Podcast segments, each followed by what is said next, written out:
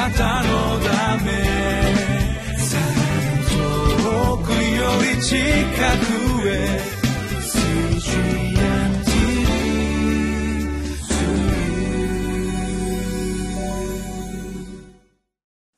皆さんこんにちは。リビングライフの時間になりました。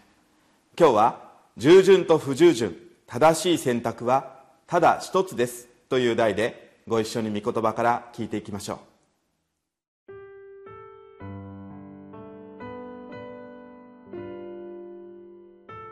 ヨナ書一章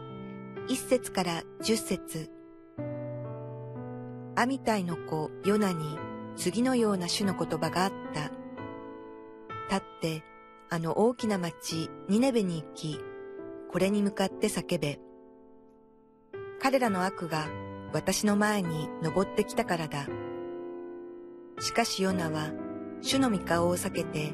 タルシシュへ逃れようとし、立ってヨッパに下った。彼はタルシシュ行きの船を見つけ、船賃を払ってそれに乗り、主の御顔を避けて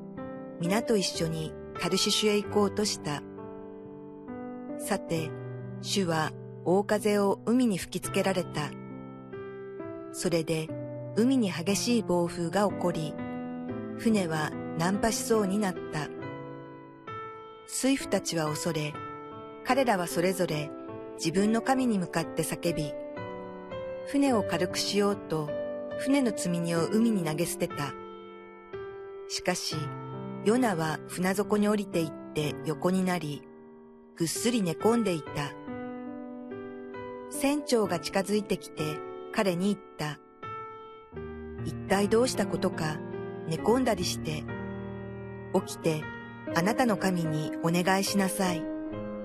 あるいは神が私たちに心を止めてくださって、私たちは滅びないで済むかもしれない。皆は互いに言った。さあ、くじを引いて、誰のせいでこの災いが私たちに降りかかったかを知ろう。彼らがくじを引くと、そのくじはヨナに当たった。そこで彼らはヨナに言った。誰のせいでこの災いが私たちに降りかかったのか告げてくれ。あなたの仕事は何か？あなたはどこから来たのか？あなたの国はどこか？一体どこの民か？ヨナは彼らに言った。私はヘブル人です。私は海と陸を作られた天の神、主を恐れています。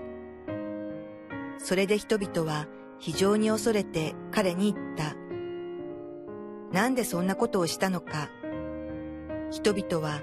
彼が主の御顔を避けて逃れようとしていることを知っていた。ヨナが先にこれを彼らに告げていたからである。皆さん今日から私たちはヨナ書をご一緒に学んでいきます皆さんはこの預言者ヨナに対して一体どんな思いを持っておられるでしょうか？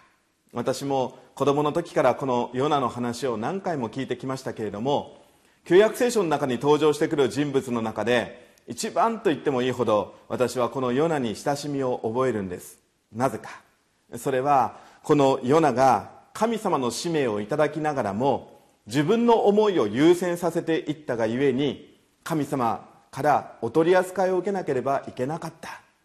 そんなことを思う時にそうです。私の日々の歩みを見てみても私は神様の思いに本当に100%従えているかっていうとそうではなくて自分の思いが優先してしまって神様のお心とは違うところに自分を置いていく。そんなことがよくあるからです。ですからこのヨナに対する神様の取り扱いを見るときにああそうだこれは自分に対する神様からの警告であり神様からのお取り扱いなんだ。そんなふうに読むことができるからであります。今日私たちは2つのことをここから学んでいきたいと思うんです。まず1つ目のことでありますがそれは神様との関係を自ら断ち切っていくことの不幸ということについて見ていきたいのであります。私は先ほど預言者と言ってしまったんですけれども今日私たちが読んでいるこのテキストの中にヨナは預言者であったというふうには明確には書かれてありません。アミタイの子ヨナに神の言葉があったとあるわけですね。でもこのようにして神様からお言葉を託されそしてそれを人々に伝えるようにというそのような使命が与えられているというところからこのヨナという人物は預言者であったということがわかると思います。ところが皆さん3節を見ていただきますとその預言者であるヨナがこの神様から行けと言われたニネベに行こうとしなかった語れと言われたメッセージを語ろうとしなかったということが書いてあります。3節を見ますとこのたった一節の中に「主の御顔を避けて」という言葉が2回も繰り返し使われていることに気づかされます。神様は常に私私たちの一挙手一投足に目を向けていてくださるお方です。私たちの歩みを天から見守っていてくださるそのようなお方であります。それは私たちにとってみたらああなんと幸いだと思う時もありますが必ずしもいつもそのような神様の視線を感じて生きることは楽だとは楽しいとは思えないそのような時があります。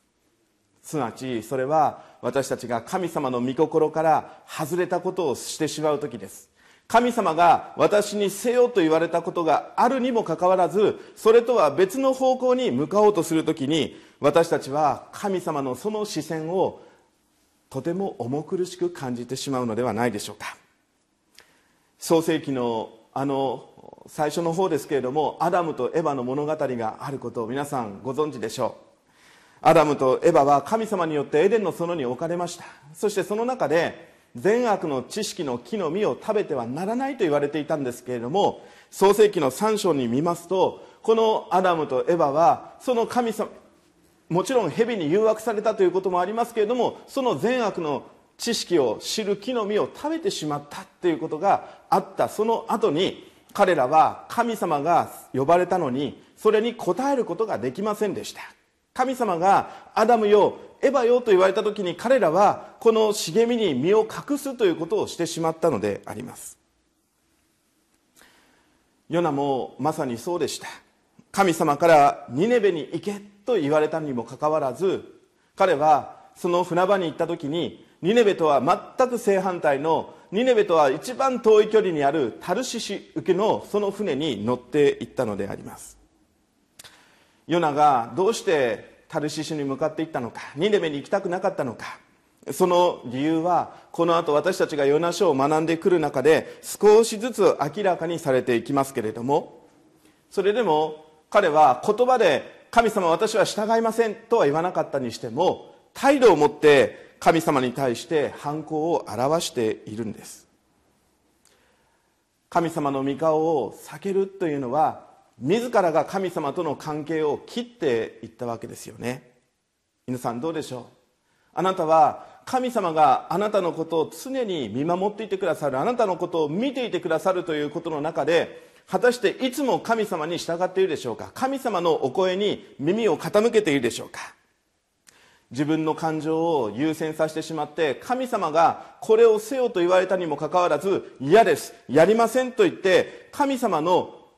御心を損なうということをしてはいないでしょうか。もし私たちがそんなことをしていたらヨナと同じことをしているんです。そうです。私たちは神様の御顔を避けている。それは神様を悲しませているんだということを覚える必要があるのではないでしょうか。さあ2つ目のことです。神様は反抗するヨナに関わり続けてくださったということであります。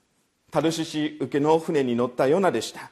ヨナは一瞬そのことによって安堵したんでしょう。ですから同船の人々に自分の素性を話していきました。けれどもその安堵もつかの間のこと。神様はヨナの乗ったこのタルシシ行きの船に嵐を起こさせていきます。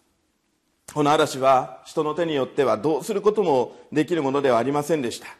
人々はやがて自分の信じる神々に向かって祈り出していきます。ところがこの時にヨナは何をしていましたか。そうです。船底に降りていってそしてそこで寝込んでしまったということが記されています。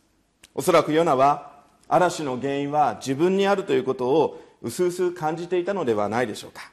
でもニネベに行くことはどうしても彼の中で納得することができませんでした。引き返すことができませんでした。そんな意地を張っているヨナに対して神様は何をなされたでしょうか。私たちは神様に用いられていくための秘訣をここで知るんです。それは何かっていうと神様に従っていくには神様に用いられるためには自分の感情の前に神様が私を用いて何をしようとしてくださったか何を語ってくださったか何を望んでくださったかというところに自分を置くことではないでしょうか。私たちの教会にもしばしば奉仕を依頼するときに私はあんな奉仕をしたくありません。こんなことはできませんと言って奉仕を断られる方々がいらっしゃいます。でもそれは非常に残念なんです。なぜでしょうか？私たちの思いを超えて働く神様はそのご自身の御業のゆえに私たちにご計画してくださったその技のゆえに私たちに大きな栄光を見させてくださるからであります。あなたはいかがでしょう？今日神様の御声を聞きながらその御声に聞いていないとするならばそれはとても残念なことです。とても神様が用意してくださった祝福を得られないというところに立っているんだということを覚えていただきたいのです。